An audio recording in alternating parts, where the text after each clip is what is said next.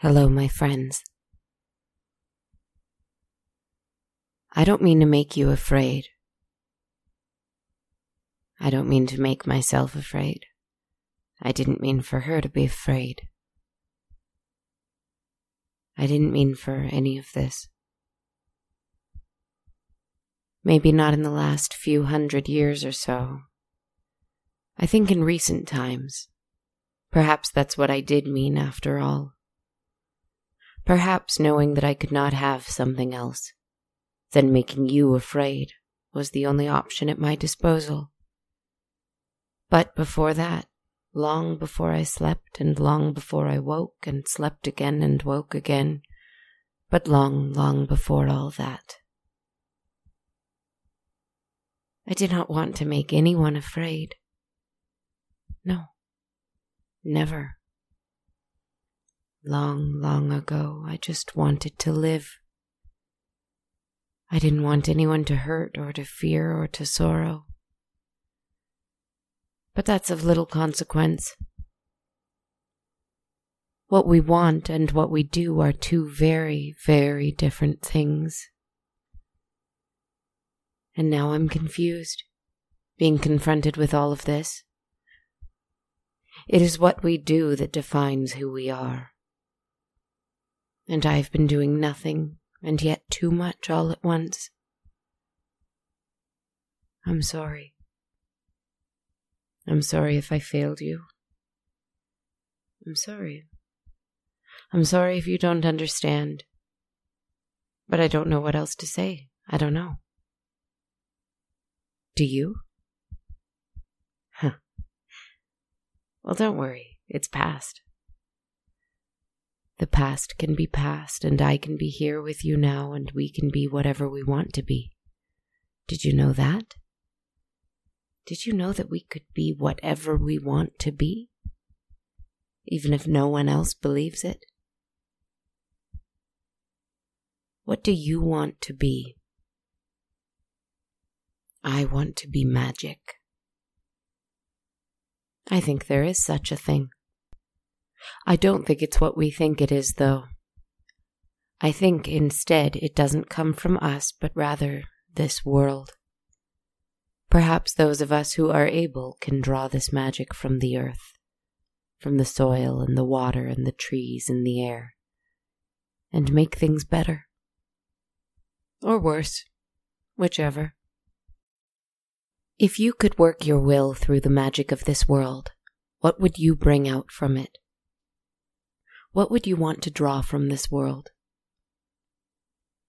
I think I should like to draw its strength, its steadfastness, its calm, its mystery.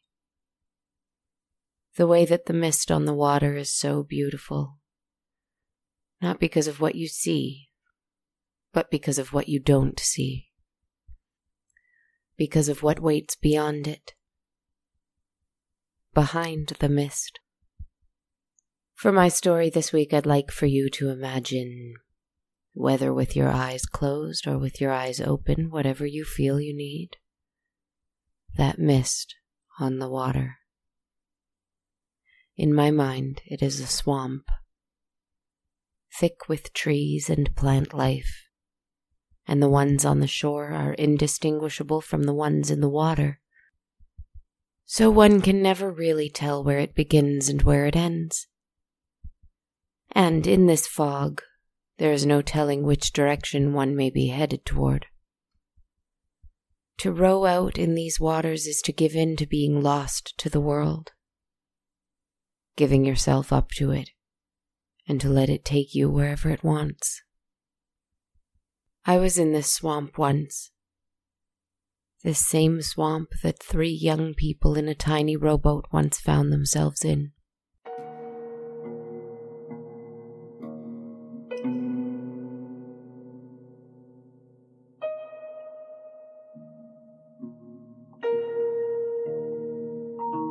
These youths had taken the tiny craft from land about a mile back and rowed deliberately towards the oncoming mist. Just as some people describe the feeling of looking at a great void from a great height and having the strange and unexpected urge to leap These three saw the mist from the land and felt an irresistible pull towards it. Though rowing into it was no doubt madness and perhaps death, they had to go into it. Fearful yet without hesitation, they stroked the oars of the boat through the water slowly yet steadily, and went onwards into the mist. I won't tell you much about them, for that's not what this story is about. It is not about their lives on land. It is not about their pasts that they were leaving behind. This is about what was calling to them in the mist and what they found out there. They sat, one in front of the other, on the small little boat, and they sat in silence. They were so wrapped, so absorbed by the fog and finding out what hid inside it, that they didn't want to break the blessed silence. The town they came from knew the dangers and the draw of the fog. Every now and then it came, for this was a common occurrence in a swamp.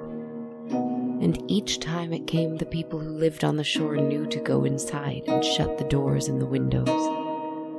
Don't let it in, and don't look at it. Don't look at it for too long, or you'll be sucked into it. Children were told frightening stories about monsters in the fog so that they wouldn't dare stray towards it. Even the skeptics, the most educated folk in town all thought better of underestimating it. But whenever it came, without a doubt, some brave souls went towards it. Usually young adults who wanted to prove something or discover something. For it is these poor things who feel the most dissatisfied, the most full of longing, and the most eager for beauty and adventure. And so, Every time the fog came, anywhere from one to five young people from the village would invariably go out into it. And they never came back. Anyway, back to our three in the boat. The soft tendrils from the weeping willows swept in and out of their faces. The water softly rippled around them as they respectfully, gently moved their oars through it, as though in a trance. The mist was a beautiful silvery gray, and when the water could be glimpsed, it seemed to sparkle and shine in a way it never did before. The further and further in they went, the land became more and more beautiful and silver and gray and sparkling and shining.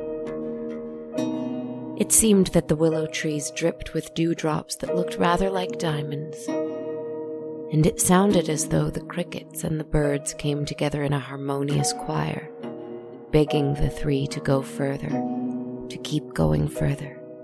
It only gets more and more beautiful.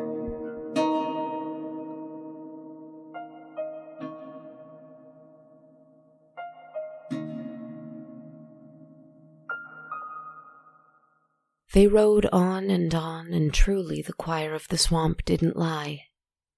It did grow more and more beautiful in front of their eyes. The diamond dewdrops were joined by golden fireflies that lit up the mist. They seemed to reflect themselves off the water, making it seem as though the water itself was glowing from within. The third rower, the one at the back of the boat couldn't help but lean over and look into the water. Ah, what a sight they saw when they glimpsed their reflection. Their drab and dirty hair was adorned with gold and jewels, their bleak, poor clothes replaced with fine silks. Their fingers were decorated with rings and chains, glorious and fine, and certainly worth more than everything they would ever own in a lifetime. When they looked up, Standing there in the mist was a glorious king, wearing a golden cloak over his back and covering his face, and a large golden jeweled crown reaching up towards the branches of the trees. He extended a hand in the direction of the third youth in the boat, and from his fingers dripped pearls and gold coins and perfectly formed diamonds. He turned around and began to slowly walk away into the mist, which soon swallowed him up. Desperate to take even just a few of those beautiful riches, the third rower leaped into the water and began to wade towards the figure. The other two in the boat didn't even look in the direction of the splashing noise in the absence of their friend. They were after their own prize. In fact, soon after, the second rower was distracted by their reflection in the water, too. Their face, normally weary with work and red from the sun and dirty from the farm, was clean and perfect. Their eyes were large and shining, and their lips were smiling and red. Though before tonight, this poor young person was often ignored or mocked for being disheveled and plain. When they looked in the water here, they were absolutely gorgeous. They looked happy, lovely, clean, and perfect. Their hands moved up to their face, and the hands in the reflection weren't calloused and grimy with work, but rather elegant and soft and manicured. And when they looked up to the shore, they saw a fine knight in shining silver armor. He was tall and strong, with long, beautiful hair, and, though its finer details were cloaked in shadow, an apparently strong, handsome face. He reached out a hand towards the second rower, his other hand over his chest in apparent heartache. He then turned and walked away into the fog and disappeared. The second rower instantly fell in love with the handsome, sad prince and called out to him, but he did not come back. So they leaped into the water and began to wade towards the figure. The first rower heard the splash and felt the boat grow lighter, but they did not turn. They did not stop rowing. This rower looked forward. They did not look into the water. They did not look behind them. They did not look around them. Only forward, where the boat was pointed into the never ending mist where the fireflies still mingled, though it seemed fewer and fewer of them were appearing. Avoiding their own reflection, they simply kept rowing, and the fireflies eventually died out, leaving the lost youth in the moonlit mist, dark and deep. Until the boat docked itself as it ran into a small patch of land it was only big enough for a few trees, sparse and black and with no leaves or flowers on them. They heard hoarse breathing.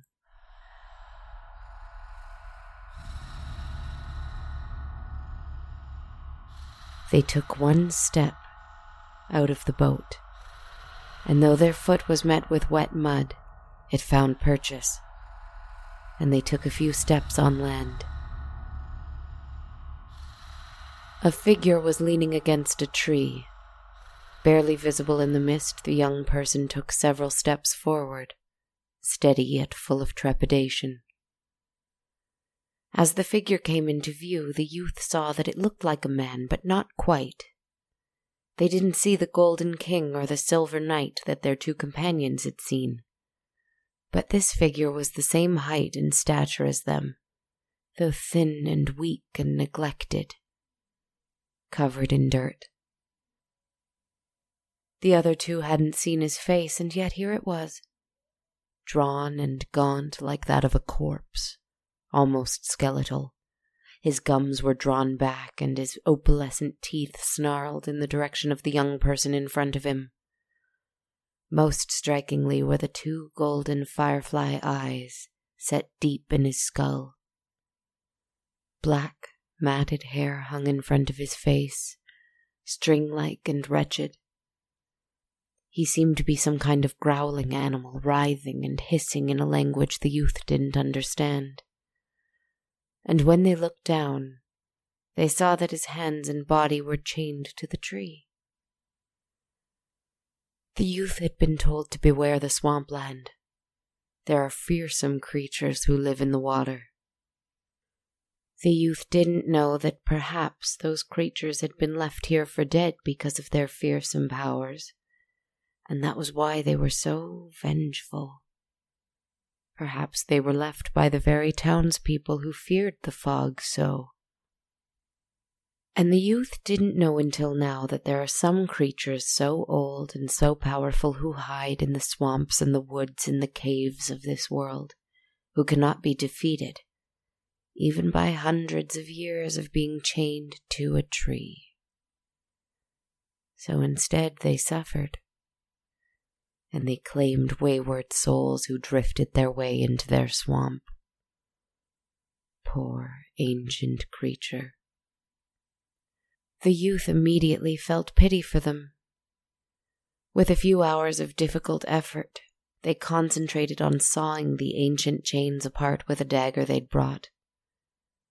The creature with the firefly eyes went silent, not daring to hope that it might finally be free and when the chains did break apart, he took one great dive off his little island into the waters of the marsh and disappeared. After a few moments of silence and patient waiting from the young rower, the ancient being then launched himself out of the water and into the air, where he hovered in the fog and watched his liberator with inscrutable glowing eyes. His face wasn't quite so corpse like now it seemed more alive, more vital, and more healthy, though he was still terrifying to behold. A horrible, cruel kind of spirit or creature, or warlock or sprite. Whatever he was, he was as old as the swamp, and it seemed to move him and move with him.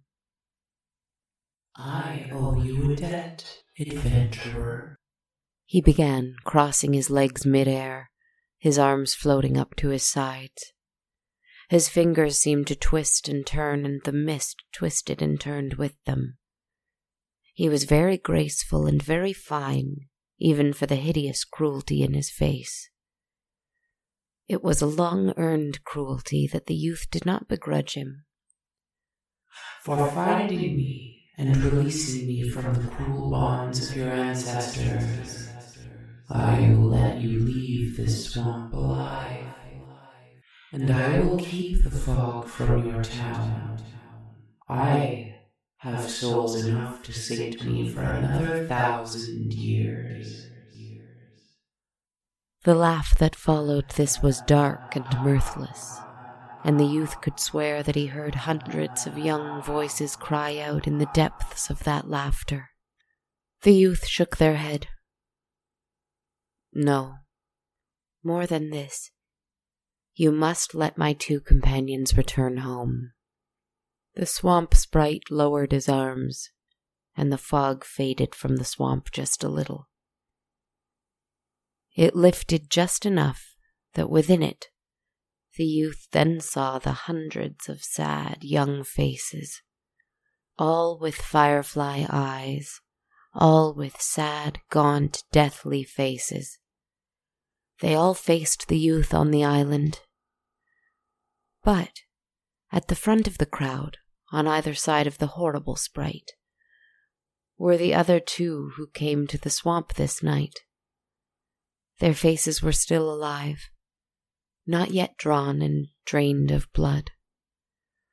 But the spirit held the keys to their chains, invisible as they were, just like he did to all the other lost spirits of the fog here and he wouldn't easily part with them. Why would I do this? Because I will remain with you willingly, the youth said, taking a step into the swamp that they loved so dearly. They looked at the image of the trees within the fog. They looked at the fog itself, sitting placidly on top of the water. This was beauty. This was adventure. This was home. The youth had not been drawn in by some kind of magic spell or ghostly call. They were called only by the earth and their longing to return to it. With a smile and a snap, it was done. The adventurer's two companions eventually found their way to the shore, and the town was shocked and confused and grateful that anyone had returned at all. As for the third young rower, well, no one seemed to even remember they lived in the town in the first place. A casualty of the fog. The fog, which never drew anyone towards their doom again. Because if someone strayed a little too far into the swamp on a misty night, they might see a young person in a boat rowing. And behind them, two fireflies watching vigilantly. Turn back, the one in the boat seems to say. Turn back and cause no harm. When I saw the rower in the boat and the fireflies behind them, they were no longer a young human. They were splendid, though spirit only just like the sprite who never strayed too far. A beastly kind of fairy sorcerer, a feral guard for a feral king. The swamp belonged to them both, and together they remain vigilant. They protect one another. They protect the wandering spirits of young people long past who wander with their own lost firefly eyes themselves. More importantly, they protect the swamp. Be well, my friends.